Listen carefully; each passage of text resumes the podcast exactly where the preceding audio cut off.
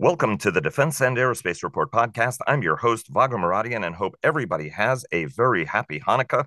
Our podcast is brought to you by Bell. Since 1935, Bell has been redefining flight. Learn more about its pioneering spirit at bellflight.com. Lawmakers shaped an $886 billion National Defense Authorization Act and have an emergency supplemental in the works after a measure for desperately needed aid for Ukraine has failed. The Senate has cleared nearly 700 officers, but not four stars for their new jobs. The GOP House margin has dropped to three votes. Worries grow that Russia might actually win in Ukraine. Israel's war on Hamas grinds on as criticism mounts, and lessons from the repeated Houthi attacks on the USS Carney in the Red Sea. Joining us today to review the week in Washington and around the world are Dr. Patrick Cronin, the Asia Pacific Security Chair at the Hudson Institute think tank, Michael Herson, the president of American Defense International and one of Washington's top defense and aerospace lobbying firms, uh, who also hosts the season's finest holiday party, former Pentagon uh, Europe chief Jim Townsend, who is now with the Center for a New American Security and the co host of the Brussels Sprouts podcast, a must for anybody interested in the transatlantic alliance, former Pentagon comptroller Dr. Dov Zakheim, who counts the Center for Strategic and International Studies among his many affiliations, joining us from sunny Berlin, and our producer, Chris Servello, a retired United States Navy commander, who is also the co host of our Cavas Ships podcast and uh, the co founder of the Provision Advisors uh, PR firm. Everybody, uh, welcome back. It's a big group, but it's a big news week. Uh, a lot of it centering around every madness going on in Washington. Uh, Michael, uh, again, terrific holiday party. Uh, it is a highlight of the season. so congratulations to you, Vicki, and your whole team for putting that on. as we were convening at Eastern Market. Uh, the National Defense Authorization Act pretty much uh, came together. It's a 3% increase. Um, and, uh, you know, $886 billion, which is a nice, nice piece of change. 5.2% proposed uh, pay raise uh, in there for military members, strong Taiwan language, uh, money for uh, nuclear technology, as well as the ban on Chinese batteries. Kind of walk us through what's what's interesting in your take on this whole measure. Well, uh, look, it's it's been a, long road. Uh, we expected the NDA to be filed uh, last week, so as you point out, it was filed late Wednesday night after several delays, and most of the delays really were centering around uh, AUKUS and and FISA. the Senate is going to consider uh, the bill first, uh, so they will take it up early next week, and then the House will take it up midweek uh, after the Senate passes it.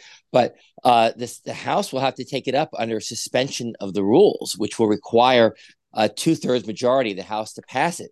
So I do believe it will pass, but there's no guarantee that it will because you have a lot of the conservatives now uh, in the Chaos Caucus very upset with the NDAA, uh, primarily because it does not include a lot of things that they were able to put in on the floor, uh, which were poison pills for the Democrats, like you know the Republican provision to block DoD's abortion travel policy uh, and uh, language that would bar funds for gender transition and hormone therapies for transgender troops. Uh, however, there is um, language in the bill that does ban the endorsement of critical race theory at the DoD and requires the comptroller to perform a review of workforce uh, in the DoD dedicated to diversity, equity, and inclusion program uh, policy. But um, you know the there were some things that uh, were interesting that uh, fell out. For example, um, there was a provision in the House to create a space National Guard uh, that did fall out in favor of a, of a study. Um, there um, was a provision in the House, remember, to eliminate uh, the Pentagon's uh, CAPE, uh, the Cost Assessment and right. Program Evaluation Office. That also fell out. but I think the big news here is on AUKUS because that was one of the things that really held held it up. And after you know exhaustive negotiations back and forth, um, the you know the submarine transfer authorization wouldn't take effect now until a year after the NDA is passed. You know, because Wicker had blocked uh, the authorization initially in an attempt to secure the passage of about three and a half billion dollars in submarine industrial based funding in the emergency supplemental spending bill, right? So this sunrise provision gives Congress time to pass the supplemental spending bill that contains that money uh, which, as we'll talk about later, you know, is hung up in negotiations. Now, FISA has become a problem as well. So it was, was kind of on again, off again. But uh, they did agree in this final package to a four month extension of Section 702 of the Foreign Intelligence Surveillance Act, which, which you know enables U.S. intelligence community to collect, analyze, and share you know, foreign intelligence information on threats abroad. Conservatives are very upset about that. Uh, there's two competing bills to reform uh, FISA, uh, one by Jim Jordan and the Judiciary Committee, another by Mike Turner and the Intelligence Committee. And those are going to be taken up also uh, next week uh, to see which ones will get to support. Most people think that Mike Turner's bill will be the one to get support, but that still would have to not only pass the House, but also uh, pass the Senate and then hopefully be dealt with after this um, extension expires in April.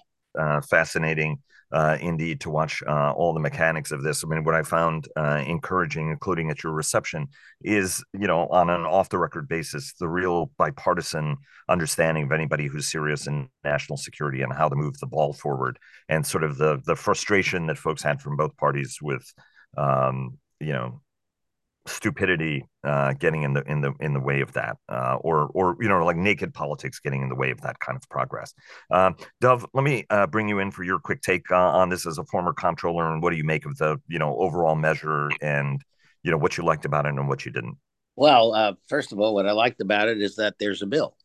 Um, at least the prospect of a bill. I think that it will get enough votes in the House. I mean, the Senate really jammed the House this time because you don't go through the rules committee. You've got none of those usual rules. Um, but uh, between the moder- between most of the Democrats and most of the Republicans, I think they will get the required two thirds. Um, I think the compromise on AUKUS, given that uh, Roger Wicker uh, comes from a state that builds submarines, uh, is probably as good as you could have gotten, um, and so that was a good outcome. And and frankly, in many ways, the the the out the biggest outcome uh, was that Tuberville uh, finally allowed everybody up to four star level to to get promoted. Um, the problem then still is that the uh, chiefs, uh, or in the case of uh, the Marines, the ACMAC, the assistant commandant, they're still doing two jobs, and it's wearing them out. And so that's that still remains a huge problem. The the fact that uh, the abortion stuff didn't pass uh, pass muster, and the fact that the uh, uh, the transgender stuff didn't pass muster. Well, you know what? That's that's not really for defense bills, and so I'm not too upset about that. The the DEI uh, provision was obviously a sop to the right. The right, you know, the extreme right's never satisfied, but they had to give something uh, to the uh, to the right wing, and so they gave them that. I think on balance, it's a pretty good bill. Um, comptroller, from what I understand, is actually going to be looking at this whole DEI issue. Um, Mike McCord uh, is is a terrific guy. I'm surprised it went to him and not to somebody else. Um, but uh, you know, the comptroller folks are are you know professionals, and they'll look at it uh, the way they should right now submarines aren't made in Mississippi, even though uh, uh, Senator Wicker uh, leads um, uh, the the yeah, sea power I, I stand, panel. I stand corrected on that. They have a history of being made in Mississippi. Uh, they, they, did. Uh, Ingalls used to make submarines a long time ago, right. and there is a proposal That's by some to set up a third submarine yard uh, in right. Mississippi to be in able to cope with uh, pr- production, uh, and a little bit of debate uh, going on in submarine circles whether or not building that third yard is is the right idea now. Um, and that was how, what Wicker, and that was what Wicker really was driving at, I believe. That's and that is correct. Um, um, Chris, I'm going to get to you uh, in a minute on on on some of this as well. But Patrick, what did you see? Um, right? I mean, the Taiwan language, and everybody watches very closely uh, Taiwan language. There's a battery ban in there, which for some people is more optical than than serious, depending on the kind of battery, obviously, that are being supplied. Uh, I think that many people would be surprised that components like that can make it into uh, U.S. Uh, weapons. But you know, if it's something innocuous and can't phone home, uh, we have we have tended to to use uh, some of that stuff. Walk us through the Taiwan language, what you make of it, and what message it sends, if any, or or the totality of China language in the measure. Let me put it that way.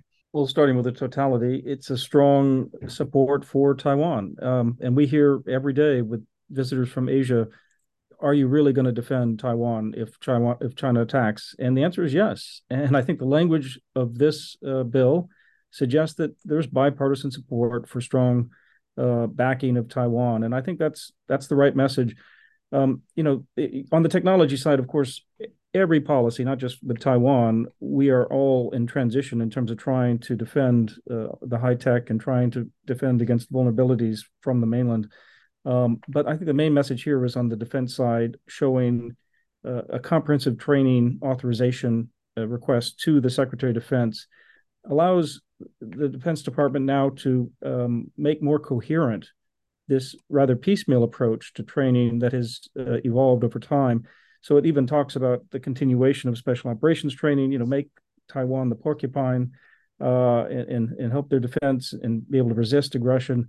But now this is much more comprehensive. So it's coming right up to the line of uh, challenging the one China policy because it's it's looking like if the Pentagon does have a comprehensive training program for Taiwan's defense, is are we treating Taiwan like a, a country? uh, you know, uh, so it will it will uh, rankle some the other way, but um, I think this is right in the sweet spot of showing um, serious defense for Taiwan, um, including putting pressure on the Pentagon to make good on equipment uh, provision um, and, and, threatening, you know, the use of funds uh, if if it's not actually providing the Harpoon missiles and other equipment that we've uh, promised and that you know Taiwan wants to purchase any progress is uh, good progress on uh, all all of these fronts. Uh, Chris, I want to just uh, bring you in on this on AUKUS because I know on Cavas ships you guys have discussed this uh, quite a lot, as well as some of the other nuanced elements of this you see, uh, because it has implications both at an OSD level but also at Indo-Pacific Command. I found the AUKUS hold up to be a little bit of a head scratcher. Uh, I mean, the the language. I mean, it's great as Michael said that they were able to get to that compromise, but um, all of this hullabaloo over language that prohibits transferring Virginia class submarines for a year after legislation is passed. I mean, there's no way we could transfer submarines for like 10 years, right? I mean, they would just sit pierside in Australia. So there's got to be a lot more to that. Um, and, you know, maybe that'll come out uh, over time. And Dov alluded to some of the politics, but I think that was a real head scratcher for those that were, um, you know, hoping to ride the momentum of AUKUS um, through the NDAA and through other uh, milestones that have been uh, occurring. Um, the other I, I, would point to that uh, we haven't talked about yet that was a real positive was adding some structure to what has been a, a little bit of a kids soccer pickup game effort for JADC2 and other um, needed technology. Um, the there's language in there that's going to add some structure, and there's more language I think that is going to add structure to the efforts going to the combatant commanders, particularly U.S. Indo-PACOM, um, as well as additional language that talks about um, the need for uh, the Pentagon's acquisition office to really have to identify um, what technologies are being researched and tested that would meet warfighter requirements. I mean, that sounds like a basic, but I mean, this has always been the con- uh, concern that the services go after technology and it may or may not actually meet what is needed by the warfighter. This would seem to help that. Uh, just a quick word from all of our sponsors. Bell sponsors our daily coverage. HII sponsors our global coverage. General Atomics Aeronautical Systems sponsors our strategy coverage. Ultra Intelligence and Communications sponsors our command and control coverage. And GE Aerospace sponsors our air and naval coverage. Jim, be patient with us for a second. I'm going to have Michael set up uh, emergency aid for uh, Ukraine, Israel, as well as uh, Taiwan. Obviously, that's uh, held up. There was a vote this week, uh, and Republicans blocked uh, aid tying it to uh, the border issue, something that the president had also done, with some criticism that the president is the one who screwed this up by putting that in there, and now being accused of not negotiating. Although Democrats you know say it's it's the republicans who don't want this resolved where are we on this uh, because the white house is saying we are at an urgent point in ukraine aid and pretty much everybody I've talked to in the past, you know, couple of weeks has said it's urgent and it's getting worse. Michael, where are we on all of that? And is aid going to happen? And is a border deal going to happen? Or is the border deal the excuse not to do Ukraine aid, which is what some fear uh, is what we're seeing now? Well, look, you're right. We are not uh, in a good place. And uh, after today, there's only four legislative days remaining in the rest of the year. And so the question becomes will Congress stay in uh, later to get this done? I don't believe that they will. Um, so I, I, still think that we are going to get a deal. Um, you know, I think things have to fall apart before they come together. So the vote that failed Wednesday, everybody knew the vote was going to fail Wednesday. It was all about show. Uh, there was talk about the border discussions breaking down. Uh, they did not. Uh, so they are actively happening. They will probably take place through the weekend. Uh, Senator Lankford, uh, who's leading the Republican side, still feels confident that there will be uh, some agreement. You know, this is not you know comprehensive immigration reform that they're looking to put on here, and this is I, I do believe at the end of the day the Democrats recognize, and I've talked to a lot of Democrats on the Hill, and they recognize that they need some border policy changes, and it's a win for them too. That they could try to exactly. take some of this issue off the table going into the 24 elections. Um, now, look, I think there's a but, lot. But wouldn't that be a reason for Republicans deliberately not to do it? In no, your estimation, right? If it's a no. winning issue for them, why would you resolve it now? Because Republicans, a lot of Republicans really do care about resolving these border issues. They want these policy changes in addition to the funding, and a lot of Republicans want Ukraine aid. Right? They're just right. trying to get the Democrats to work with them to get to yes. And I, so I think there's there's a lot of blame to go around here, right? Look, we wouldn't be having this discussion on Ukraine if it wasn't for Donald Trump anyway, right? I mean, right. this is uh, you know anathema to what the Republican Party stands for. Uh, but at the same time, you know, we, we've mentioned this over and over again on previous episodes that the administration failed to read the calendar and, and read the political tea leaves here. Right. You had Republicans led by Ken Calvert at the beginning of the year asking for the supplemental, right? Please send us what you want for Ukraine so we can get this done and have this conversation. And they delayed it dramatically. And now they're uh, running around crying, like, oh my God, we're running out of time. Also, where's the White House in these negotiations on the border, right? I mean, this is so critical. The president should be convening these folks in the White House to figure out what can and can't be done and get this done. Um, but I've always felt, uh, you know, it's always messy. We always get them. We have to get them where there's a will, there's a way. And I still do believe that it may not happen this year, uh, but it, it may happen early next year. But I do believe that a package is going to come together because these issues are just too important uh, not to get done. Uh, Jim, from from your standpoint, where do we stand on the aid? How much more flexibility do we have? Because in the short, in a period of a couple of short months, we have gone from you know valiant nation brought together by a visionary and uniting leader, uh, you, you know, st- sticking it to the big guy they they are they're making battlefield progress the russian casualties are terrible but it's a country of 144 million as we've discussed that's geared to a war economy getting help from everybody from uh, you know iran north korea uh, you know Dov uh, we were talking before the show your suspicion that the chinese may actually be helping uh, the russians more. Certainly illicit you know an american consumer technology making it to russia through third party states. Where where are we and how dire is the situation? Because nothing succeeds like winning, but because Ukraine is not winning, now there are all sort of internal political fractures that are developing in Ukraine, which is exactly what Vladimir Putin wants to see. I mean, if Putin wanted to stage manage this, it doesn't get any better, and we send a negative signal to, to China. Where where are we right now, ultimately? Well, I think you've laid it out very well, and uh, and what Michael just said too. I support him completely. Where is the White House politically to get this stuff moving on the Hill? I I'm not an expert in that. Michael is, and I support him what he said. And I think lots of fingers uh, can be pointed, and I think the White House deserves a big finger pointed in terms of how they've been handling this thing politically. So that aside, where we are, uh, I, I would say two, a couple things. One is, and the big point is that we're in the middle of a war, and if you look at the course of war in the past, you have periods like this. You particularly um, a period where there is an offensive going on, and you're going against these fixed defensive positions by the Russians. It's going to take time, and I I don't want to sound like a broken record, but what really bothers me is that we have this short-term thinking and i understand how you know how washington works and and this is not unusual but the thing is in war like this a short your short-term perspective doesn't work. We have got to be in this thing with the idea that this is going to take years and it's not going to show a lot of great progress until a bit later but we've got to hang in there but what's happening is in this town we're allowing this situation on the battlefield to get sucked into our politics and so the town is gloomy right now. And I have been around town now for the past week um, in a lot of various roundtables and meetings and various think tanks, a lot of visitors coming in from Europe and from NATO headquarters uh, asking what's going on. And what's interesting is, as I talk to them, they say that they're taking back to Europe uh, after their meetings here. These officials are taking back to Europe how gloomy it is here in Washington, and that there really is a, a beginning to see a loss of faith here. And I try to make the point to them that don't get caught up in our politics. The lot of the gloom they hear around the table uh, are from folks who are really gloomy about the, the, the state of and the trajectory of U.S. politics, the Trump looming in the horizon, uh, what's happening on the Hill, uh, and that that is painting uh, how we're feeling about Ukraine as well.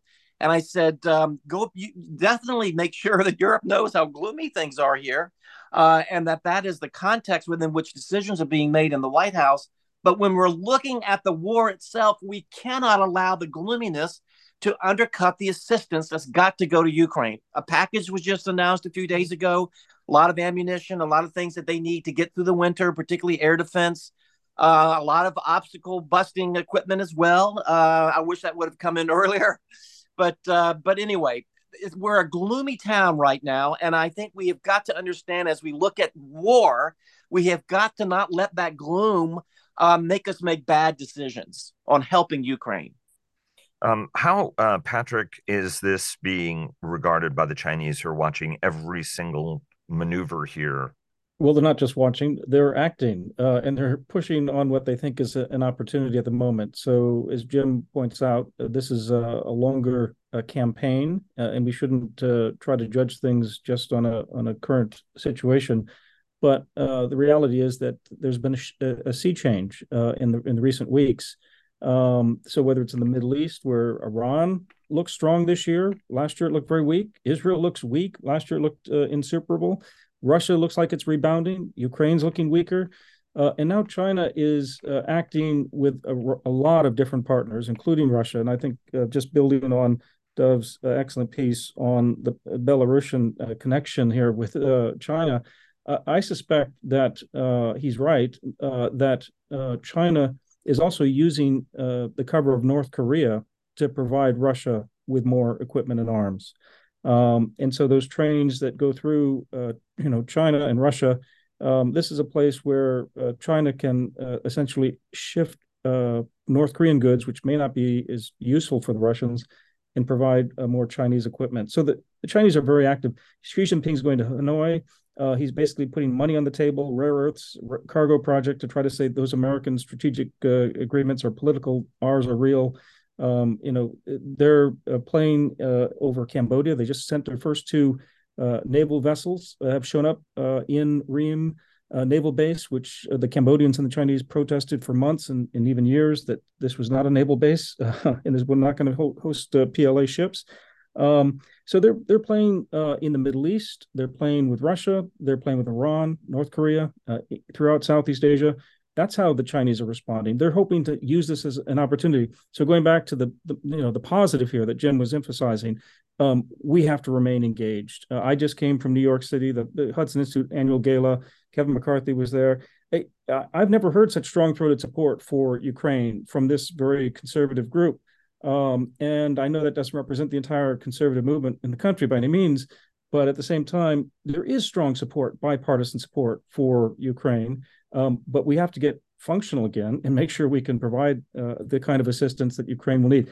Having said that, clearly the stalemate in the war between Ukraine and Russia requires adjustments too. So it's not just throwing money at it. We have to have a strategy that helps the Ukrainians uh, take on this next phase of their campaign because it, this is a long a long campaign and we have to be with them. Uh, Dov, uh, very br- uh, briefly, summarize your case. Uh, you know, uh, Patrick mentioned it, but summarize your case and what the policy answer to this needs to be. Right? I mean, if China is the one who's violating sanctions on Russia, even if it's doing so through Belarus, that's problematic. The U.S has tightened sanctions, but is still allowing a lot of stuff to get through for a whole variety of reasons. Unfortunately, what's what's your your case, and what is it Washington needs to do in response? Well, um, you know, uh, what I wrote about in the Hill was just that. I mean, once the Chinese equipment winds up next to Russian equipment, it's kind of hard to know whose equipment it really is. Um, yeah, uh, we we need to go back to the Chinese and say, look, uh, we want to do some business with you, but you're making it very hard for us. And that, uh, given the weakness of the Chinese economy, we can we can make it hard for them. Uh, I think that at a minimum, we need to call them out. Uh, we have not, uh, and we should. Uh, just like Jake Sullivan called out the Iranians over the Houthi business, the Houthi attacks. by the way, last week at uh, the Reagan Forum, uh, Secretary Austin kept saying, uh, repeating a mantra you hear all over the administration, you know, we can walk and chew gum. I'm not so sure. I think part of the problem with Ukraine is something I saw when I was in the administration uh, during the beginning, the months leading up to the Iraq war, which was we took our eye off Afghanistan. I think we have fundamentally taken our eye off Ukraine. Yes, we're going to throw money at them, but the kind of what Jim talked about and, and Patrick talked about, the need for a strategy um, they're not thinking in those terms right now because of what's going on in Gaza. And oh, by the way, we don't normally talk about Latin America very much, but we're doing an exercise with Guyana because the Venezuelans are challenging uh, Guyana over uh, an oil rich region, the Essequibo region, um, something that really was under British Guyana before Guyana became independent. It's been there for 100 years. And it sure smells to me like uh, Iraq claiming Kuwait uh, in in 1990. Uh, and then what happens? Now we're focusing on that. We're focusing on the attack on the Carney in the in the Gulf and and the merchant ships. We're focusing on Ukraine. We're focusing on Gaza, and we just cannot do it. Chris, do you want to uh, weigh in on this on a second? I mean, Dov, I would I would somewhat disagree with you. I think they are paying attention to it, but at some point, it's too much. It's a lot, and even if you're trying to juggle all of this stuff it it becomes something uh, that's uh, hard to do. And I have one. Now let me let me be let me Vago. Let me be clear. Of course, we're paying attention to it. That's why we're doing an exercise in Latin America. That's why we're sending right. uh, material to Ukraine. That's not my point. My point is that the kinds of strategies we need to be devising, whether it's the day after in Gaza or how to deal with Ukraine or even how to deal with what's going on in Latin America, I don't see that. And I think that's kind of what Patrick and Jim were also saying. I guess the only thing I, I would, I don't know if it's a pushback or j- just a, a, sort of a larger qu- question. I mean, you know, I heard the secretary say about, you know, walking and chewing gum. I mean, you only have to listen to what Patrick described uh, vis-a-vis China. And it's really like walking, chewing gum, um, you, you know, playing tennis, uh, tying your shoes. I mean, add like five or six different things. I mean, and that that is the state of where where we are.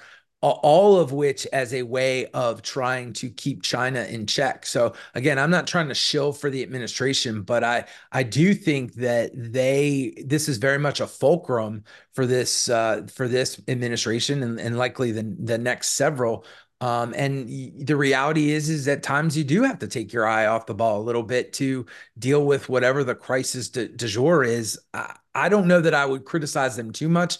I mean, I think the larger issue is, is you know, if you're supportive of Ukraine, pass the bill. If you're supportive of Taiwan, pass the bill. Like it may be time to put our money where our mouth is across government. I know that sounds a little Pollyannish, but I mean, I, I don't know what else you can do. We're we're complicating our own problems, but by not solving them, uh, you know, one by one.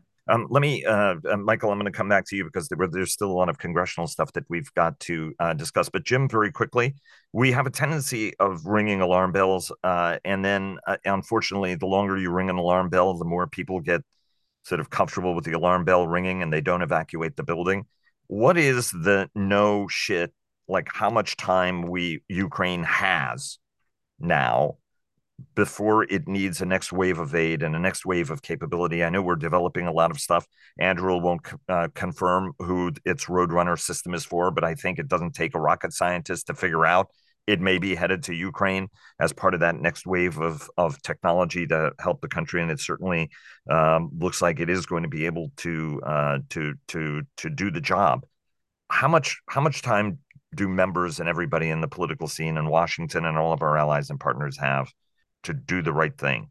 They will make do with the time they have in terms of assistance. In other words, for them, uh, they don't, well, I'm, I'm really mangling this, but they don't have any time. They are going to do the best they can with what they got, no matter no matter the timeline. They cannot lose this. We cannot let them lose this. Um, and so, as far as uh, the time, you know, we might, it's we're the ones that are running out of time here in, in the United States and in the West. Uh, we're the ones that have a have a ticking time clock for Ukraine. They're going to fight. They're going to fight. They're going to fight if they have just rock to throw. they're going to be fighting to the end. So, you know, Washington can deal with its own timeline here, but for Ukraine, um, you know, that's that's that's beside the point. They're going to be there to fight no matter what they've got in their hands to do it with.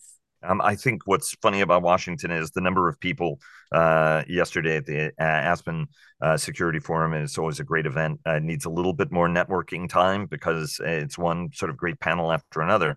But this sort of, hey, you know, the Ukrainians should have negotiated from a position of strength when they regained a portion of their technology. That's when was the time for a ceasefire. Assume, you know, like making believe that the Russians were actually interested in in uh, in in in doing uh, a ceasefire, right? I find these sort of interesting Washington solutions to our problem. Hey, we'll just move them into a ceasefire, and then we don't have to worry about that anymore. It's which I, which I think crap. is it's a lot of crap. and it muddies the water. It, it confuses the Ukrainians. It gives uh, the Europeans a false sense of a direction that the U.S. is going in. All this is cacophony of of voices coming out of Washington about. Uh, you know let's let's negotiate. No let's fight and and right. you know let's uh, pr- protect all the mantras you know that come out. Uh, as long as it takes.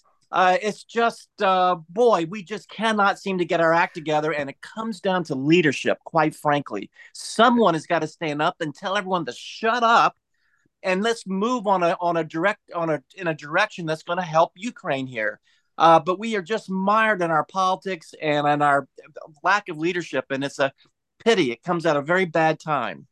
It it it, it does. Uh, we're gonna uh, keep moving because we've got a lot more uh, stuff to talk about. A quick reminder for our audience to check out our award-winning weekly podcast, Cavas Ships, hosted by our very own Chris Cavas and Chris Servello, and sponsored by HII uh, Who Clear the Fog on Naval and Maritime Matters, the downlink with Laura Winter, who takes a thoughtful look at all things space, and our Air Power podcast, sponsored by GE Aerospace, uh, that I co host with our own JJ uh, Gertler. Uh, Michael, I, I'm, i want to uh, go to you because we still have some uh, mechanical stuff. You heard Patrick talk about Kevin McCarthy being awarded or feted by the Hudson Institute in New York at their annual dinner. Kevin McCarthy said that he is going to step down uh, after having saying, you know, I'm a fighter and I'm going to uh, stay in this. Uh, George Santos is gone, so the Republican margin is down to three seats. Um, and at the same time, we've got the whole Tuberville uh, thing that are going on, right? I mean, 700 people are getting cleared, but uh, the four stars uh, aren't. And also give us your take on appropriations and what does that look like? Because as you said, right, we have very few days and we're on the holiday r- recess give us kind of a quick recap on where you see all of these vectors going. Sure. So, uh, you know, as we've talked about previously, what we really need on appropriations um, before the end of the year, and hopefully before the end of next week, is an agreement on on the top line, so that the appropriations committee staff can begin writing appropriations bills that are ready when Congress reconvenes in January uh, to start passing a series of minibuses uh, in, before the CRs expire. Um, there's there's still time. The clock is ticking. I mean, uh, the speaker did reiterate again that he does not want to consider any more short term uh, extensions, uh, and he did say that the bipartisan debt limit agreement is the law of the land, and that provides the framework uh, that they're negotiating from right now. So, you know, the top line, uh, you know, and Democrats, I think rightfully so, believe we already have a top line agreement. We passed, you know, the the FRA. Uh, we all agreed to, and that's our top line. So, but now the question is, what is that number? Because of the so-called side deals? And we talked about last week that um, the, the Democrats feel, and I agree with them, that part of that deal was that they would use some of the unspent COVID funds uh, on the non-defense domestic discretionary to make up for those cuts because defense is growing at 3% and the non-defense is actually getting cut. That doesn't cost any extra money because that money's already been appropriated. Uh, so that is still being negotiated. However the chaos caucus has thrown a new wrench uh, into the mix and they are now pushing to count any money including emergency money uh, which would include the money for israel and ukraine within those budget caps and that is a complete non-starter and i can't imagine uh, that the speaker and Republican leadership will go for that. And even if they do, these guys are constantly uh, creating new red lines and, and, moving the bar. They don't care about governing, and it's time to marginalize them and work with the Democrats to get this done. They're not going to vote for these bills anyway. Uh, so I, I, think that this is you know causing more delay, but I still am optimistic that we will get there uh, on appropriations. Um, as far as Tuberville, you know, as Dov you know pointed out, he ended his ten month hold. Uh, so much to our relief, I, I did feel confident that this would end before the end of the year. Uh, obviously, it did cause a lot of damage. Uh, however, there are you know 12 four star nominees that he's not um, pulling his hold on. Uh, but those can be done uh, in in regular order of the senate.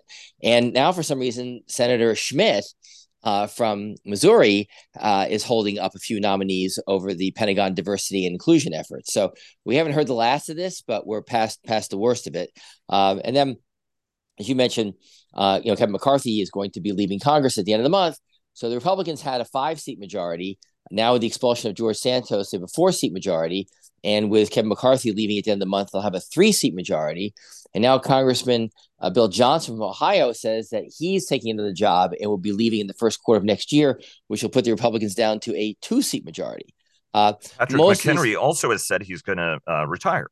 Yeah, and Patrick Henry has announced he's going to retire. Right, he will still complete his term, but McHenry, it, it, and I'm glad you pointed out, it's a very significant loss. Right, McHenry is one of the the good guys, and he's a reasonable guy, and he knows how to talk to all the factions. He was in the leadership. He's been a trusted confidant of McCarthy. He chairs the Financial Services Committee, uh, and you know his departure is really going to be felt uh, behind the scenes. And and as these reasonable members leave, the fear here is that they get replaced by people on the fringe. Uh, and that makes Congress harder to govern and makes things much harder to function. But I would uh, also point out, right? I mean, if you're Patrick McHenry, uh, you're also looking at this and that you had a shot as a speaker. Folks thought you could be a great speaker. Uh, it went to Mike Johnson. And then, of course, you know, at some point you decide, you know what, I, I just don't need to deal with the crazy anymore. I've, I've done my time. No, I, I agree. In the in the asylum, um, I just want to make one clarification. Nobody uh, uh, you know that that message about negotiating was not coming from the dais at the Aspen Forum, right? Uh, Lord Cameron did a terrific job and a very articulate case on why um, you know, uh, Ukraine aid needed to continue, and the message from the stage uh, was that. But I just wanted to say that in the sidebar discussions, you heard a lot of people, and increasingly in Washington, say like, "Well, you know, I mean, they should have taken the deal when they uh, when when they could have."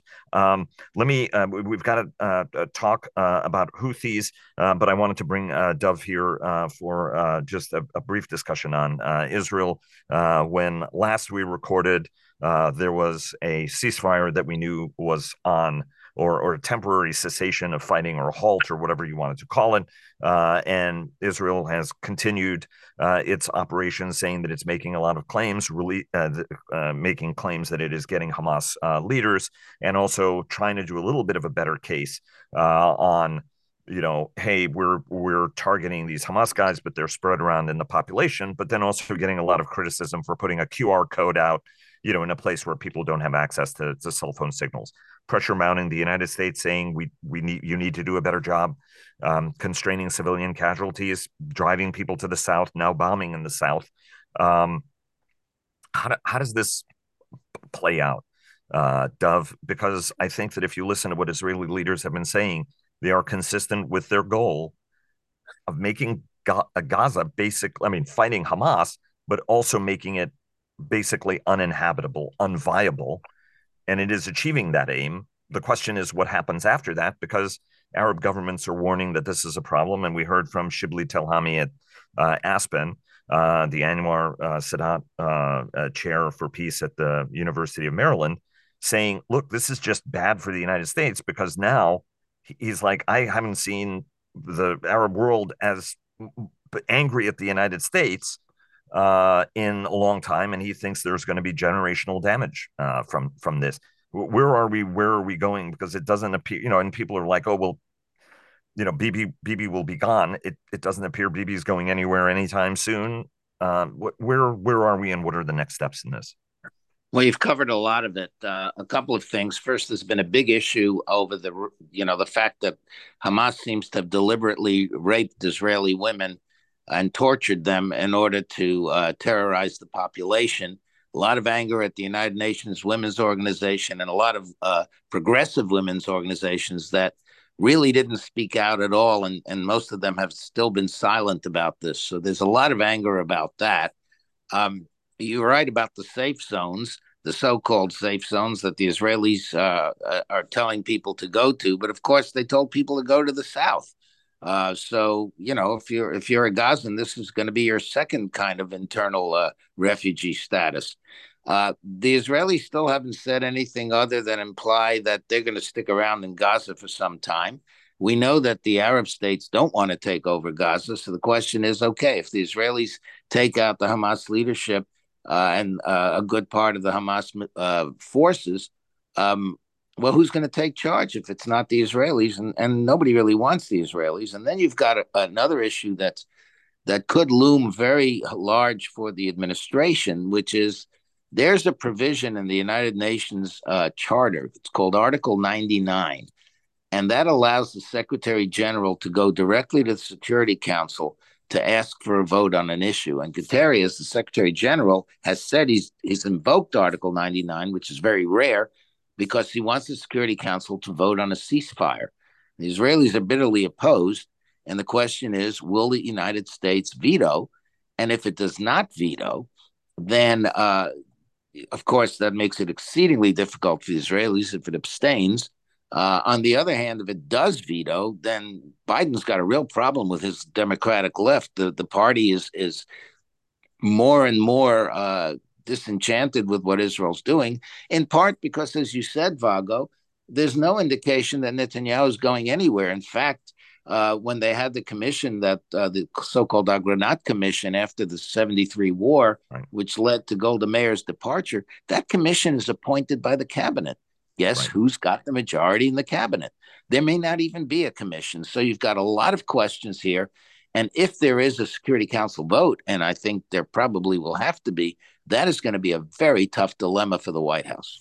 Does do you agree with uh, Shibli's uh, position that this is actually generational damage that isn't going to heal anytime soon? The, the no, I don't. I don't, I don't, and frustration. I don't think so. Uh, I think Shibley is being uh, alarmist to some extent. Uh, there are a couple of things to watch here. First, nobody's pulled out of the Abraham Accords, which I find exceedingly interesting. Um, but secondly, it just depends on how Gaza is treated and how the Palestinians are treated. If there's a movement to a two state solution, if there's some kind of reconstruction of Gaza, then you're going to have a, a, cooling of uh, of this kind of uh, anger in the street. If nothing happens, or the Israelis remain in Gaza, then yeah, then Shibli's probably right. All eyes are on how this uh, goes uh, to its uh, next phases, and I should point out, right, a big part of that frustration was also the mounting uh, settler attacks on Palestinian communities in the West Bank that is another irritant.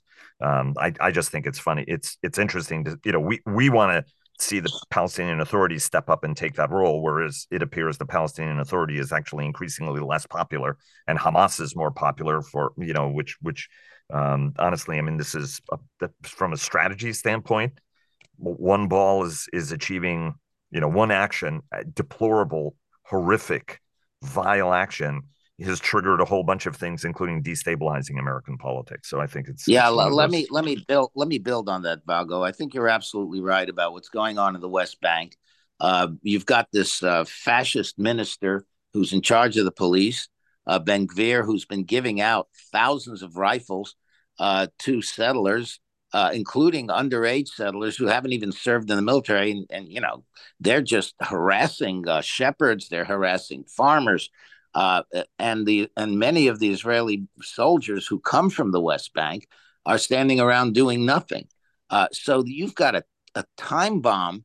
Uh, you, you're right about Hamas, but it goes beyond Hamas. You've got a time bomb on the West Bank that could explode at any time if this continues. And there's no indication that Netanyahu, in fact, Netanyahu has justified giving rifles to these people and and putting us certainly in a bind and seeing it even be uh, reflected uh, in uh, the um, deplorable performance of some of uh, America's leading academic uh, leaders, where they could have given simple questions to simple answers. Even if Elise Stefanik was trying to bait them horribly, they should never have fallen uh, into that trap. But, but I want to get to that in a moment. Well, we have a PR man here, Chris.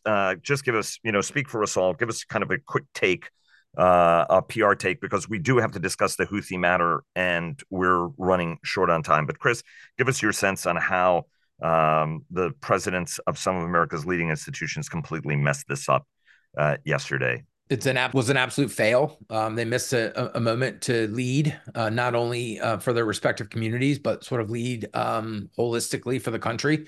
I don't think you put the genie back in the bottle. And if I was on the board of directors of any of those institutions, those folks would be gone. I mean, that's the only way to move forward. You can have thoughtful discussion on politics and um, on uh, international issues. You, cannot have uh, any sort of equivocation or discussion on hate.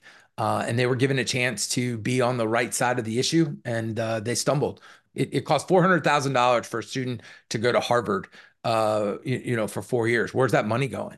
Um, it's obviously not going to uh, PR help for the president of the institution. Um, and and what was the right way to have handled this situation?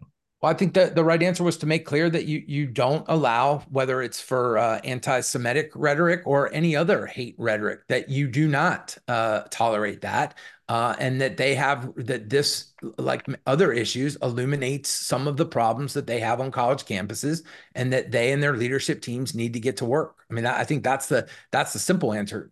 First of all they should have known that they were going to be baited by whatever side invited them there. I mean again these are smart people that should have uh, should have known. And if they don't know they should hire smart people like michael herson to tell them uh, what, what to expect when, when they when they go in there. Um, so again, I mean, it's a horrible mistake that that will cost them, their institutions, and I think universities and colleges writ large, uh, huge uh, reputation points. I, I, should point out this is also going to cost the Democrats big time.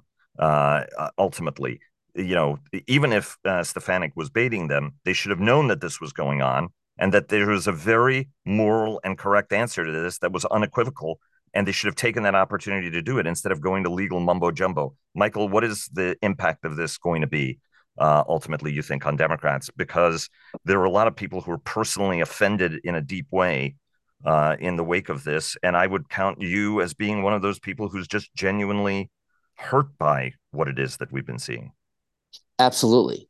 Right. Uh, and it's and it's it's it's groups that the Jewish community has locked arms with over decades fighting for causes together and now this community is is turning on the, on the Jewish community. And the Jewish community in this country rightfully feels uh, very much uh, uh, betrayed by by the far left. Um, and I think the repercussions as you just correctly pointed out uh, are going to be uh, severe. We've just seen the tip of the iceberg. Uh, the chair of the education workforce committee Virginia Foxx announced yesterday that she is going to expand this investigation well beyond Harvard uh, MIT and University of Pennsylvania to universities across the country about how they're dealing with this. And I think we're going to unearth uh, a lot more uh, of this. And I think that these country, universities will pay the price with maybe uh, curtailing some of their federal funding. Uh, there's talk about taxing their endowments. Uh, and and this will also hurt the, the left's cause when it comes to you know DEI and other causes as well because it makes it look like we want you know diversity equity inclusion for everybody except when it comes to the jews. You know people were standing in front of uh, you know you have jewish sororities in this country right and fraternities being attacked by professors on college campuses and other fellow students blaming them for what's going on in israel. What if they were standing in front of an african american fraternity blaming them for the genocide in rwanda? We, we wouldn't be standing for that. We're standing in front of an lgbt you know q uh, sorority or organization attacking them and saying that they need to be wiped out. We wouldn't be tolerating that either. You know, so I think the Jewish community rightfully is just perplexed as to where this double standard is coming from, and we haven't heard the last of this. And and it's uh, you know particularly deplorable because Jewish Americans feel uh, that they can't even um, you know p- put signs of Judaism out on Hanukkah uh, for fear of being attacked. Uh, I'm glad that the lighting of the national menorah uh, went off smoothly, but it's it's just it's horrible uh, to be identified by your by your name, your religion, your ethnicity, and then targeted by it. And we know what what happens uh, in that case. Dov, you had a brief comment because we have to hit Houthis and uh, Kurt uh, Campbell. Uh, and his advancement and why it's critical for the Indo-Pacific. Go ahead, quick word. Just very quickly, I second everything Michael just said. I would just point out that the kids from the uh, the three universities held a press conference, and they went beyond what Michael described. I mean, they talked about students who are afraid to leave their rooms. They talked about students who are being attacked in class by professors.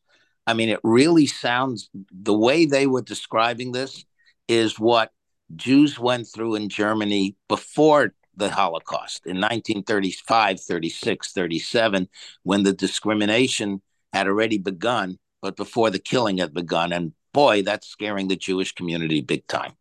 I and some of this, uh, unfortunately, also has a little bit of Russian fingers in it, uh, as we have uh, seen or has been uh, reported. But it's also your job across the piece to try to do it. And Michael, to your point, uh, it was the Jewish community that right that was in the vanguard uh, of the civil rights movement, and you know, sp- spanning for many decades, even before the 1960s. Uh, and uh, and so yes, I mean it's it's very problematic. Again, from a yeah, Hamas standpoint, the Jews helped to found the NAACP. A lot of people don't realize that. Correct. And again, with many many other uh, de- denominational religious leaders, but still uh, a very important uh, a very important milestone. And again, I mean this is why I'm saying it, it strategically this is causing fractures and ramifications that uh, our adversaries can easily exploit. Uh, and at some point, we've got to come together as Americans to try to balance this out, as opposed to saying, "Well, my, you know, you're looking at your narrow, tiny slice." Uh, as opposed to what it is for the common good, alas. Uh, Chris, uh, lead us off quickly on the uh, Houthi discussion. You've got a couple of interesting points. I think the group is uh, universal. This is one of these times where we're 100% agreement that it's important for us to take out those uh, launch sites. But you also think that there are some interesting developments in naval warfare and in warfare in general that we're seeing in the Carney incident. Walk us through, um, you know, how meaningfully you in your career watched how the Navy was responding to this a couple of years ago and the smoothness and the discipline with which uh, the Navy really has improved its operational arts. Uh, you know, it's it's it's you know warfighting skills because one ship is now defending a large amount of territory, including an important ally. Go ahead.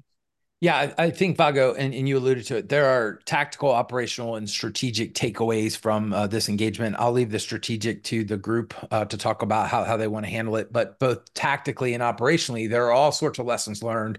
Um, and you know, like what we've learned over the last two years in Ukraine, uh, they have application uh, not only for how we uh, prosecute uh, engagements in the Middle East, but God forbid uh, we have these types of engagements uh, in the Indo-Pacific uh, area. There's a lot to learn. Um, from a tactical standpoint, we are seeing these ships perform very well. Um, that was not the case when this happened in 2016, uh, when the Mason and Nitze uh, were were attacked. Um, we had a hard time even identifying the the inbound missiles, the crews. One ship handled it as you would have expected. The other um, had a hard time identifying, had a hard time dealing dealing with it. There were uh, resilience issues after the fact.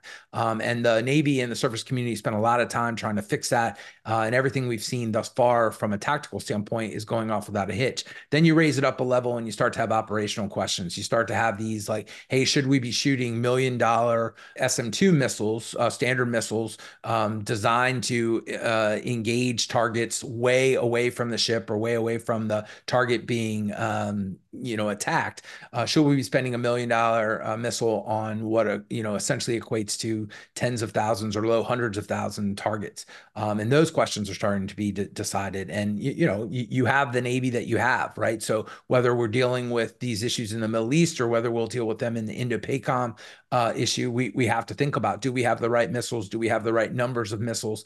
Um, and if we don't we need to get busy because um, you, you, know it takes a long time to uh, to introduce a new uh, uh missile. Um, but for now tactically and operationally lots of lessons learned on our side. I would also say that if you're uh, the Iranians and the Chinese you're learning a lot about how we handle these threats. Um, so um, you know, this sort of intermediate period, uh, both sides are, are getting a lot of uh, intelligence that will help them make decisions in the future. And then I'll leave it to you guys to talk about the strategic. Um, you know, should we be going after the Houthis? Should we be taking these threats out? Um, do we look weak? I mean, that's all uh, good, good things to uh, discuss at a higher level. Um, uh, I want to go quickly around the horn. We're already overweight on the show, but Dov, uh, you're the one who wrote a thoughtful uh, piece uh, about this uh, that ran today uh, in the Hill. Stop the Houthis, America. To stop the Houthis, America should ramp up pressure on Iran.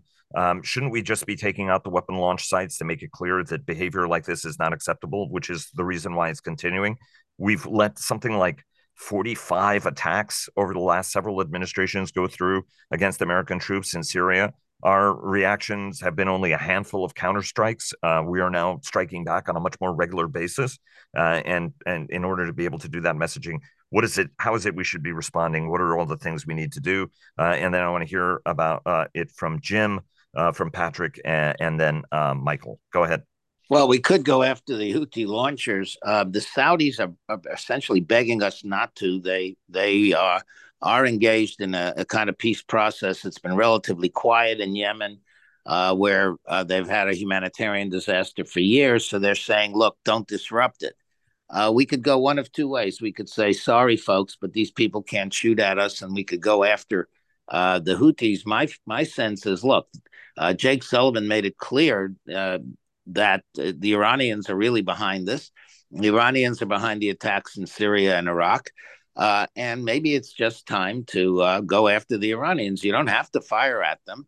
Uh, you, we have uh, cyber capabilities that could give them a very hard time. Uh, one suggestion I made in the Hill today was go after Kharg Island. That's where they ship out all their oil or most of it. Um, so I, but one thing is clear: whether you go after Iran or whether you go after the Houthis or whether you go after both, this administration has to step up. Just like Jim pointed out, it has to step up on Ukraine, just like it has to step up on Taiwan. It has to step up here and just show that we will not take this.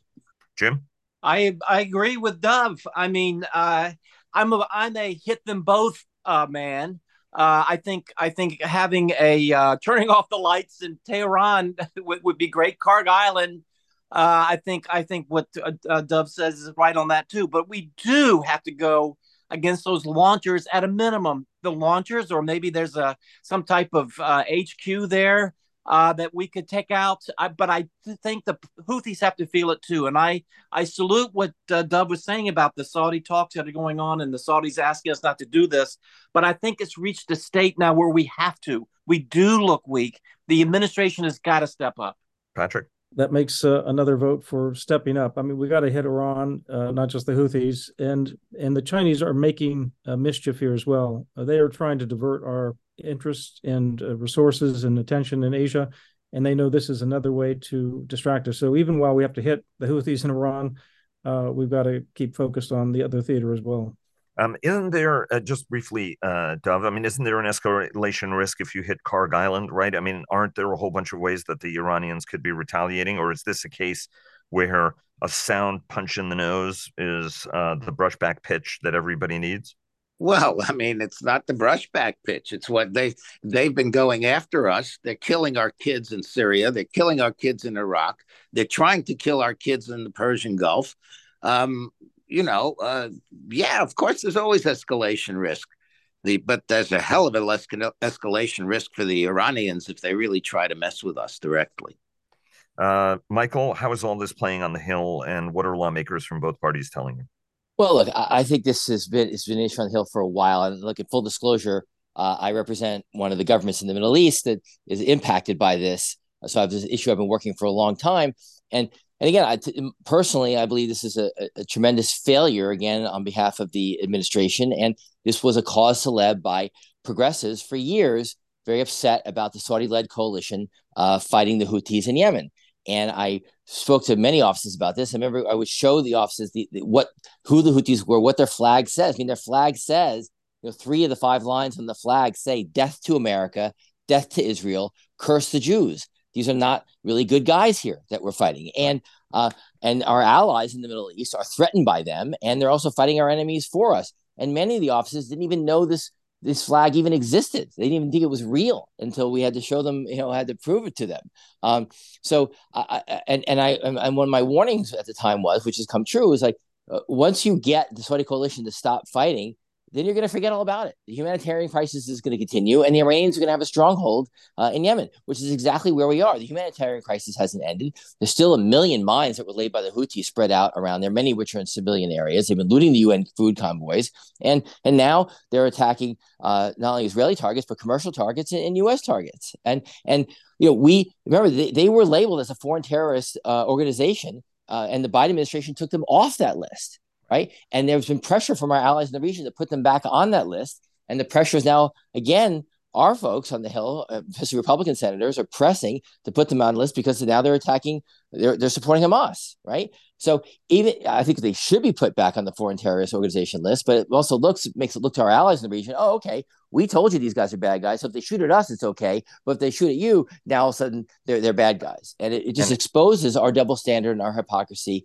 And this is just a terrible failure of U.S. foreign policy in the Middle East. I would point out, right? I mean, the concern at the time was that the Saudi led coalition was hitting uh, civilian targets so that it was going after uh, terrorists uh, and uh, as well uh, regime figures, while at the same time inflicting too high civilian casualties, which was uh, the challenge and one of the reasons why there was a fracture in the relationship between Saudi Arabia and the UAE. Saying, "Hey, you know, we really need to be a lot more disciplined about how we go about, you know, this campaign." and from a UAE standpoint, yes. there's a little frustration that that forbearance uh, and that leadership position was not as as fully appreciated by some. Uh, again, I would say it's a, it's a double standard, right? Civilians die in combat.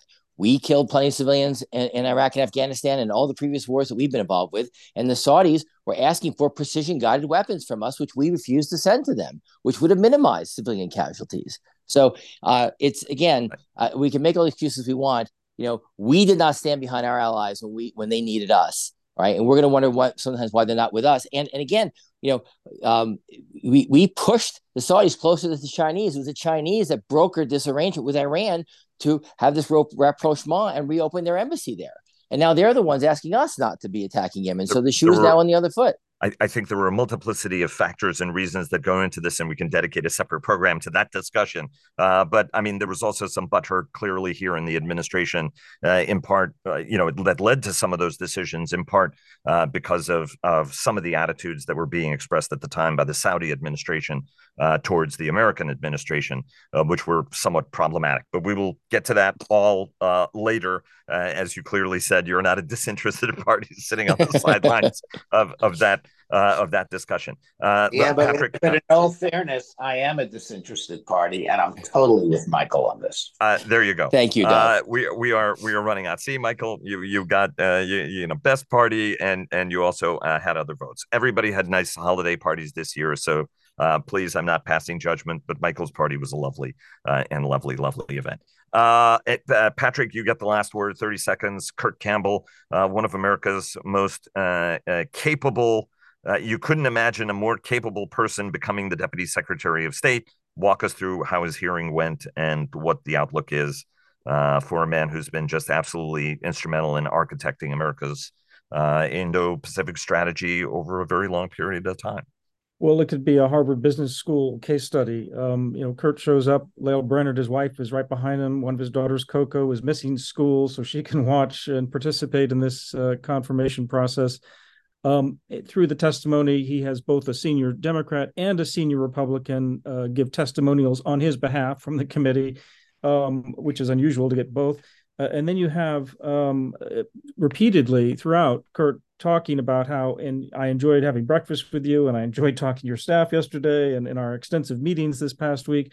So he did the preparation. It was just a textbook way to get a senior nomination uh, with bipartisan support. Um, and he did it very diplomatically, which of course is you're going to be deputy secretary of state, you better be a diplomat. Um, and so even if he didn't agree with somebody, he always sounded like he was agreeing with the members, uh, no matter what the issue was. So uh, transition fuel, no problem. I'm supporting transition fuel. Don't listen to the White House. Um, you know, and, and, so it was on and on. He just did a, a great job at uh, making sure that he is going to be their man uh, in the uh, State Department, first of all, as a liaison with the staff on every issue. So he's got a lot of responsibilities coming if he gets confirmed.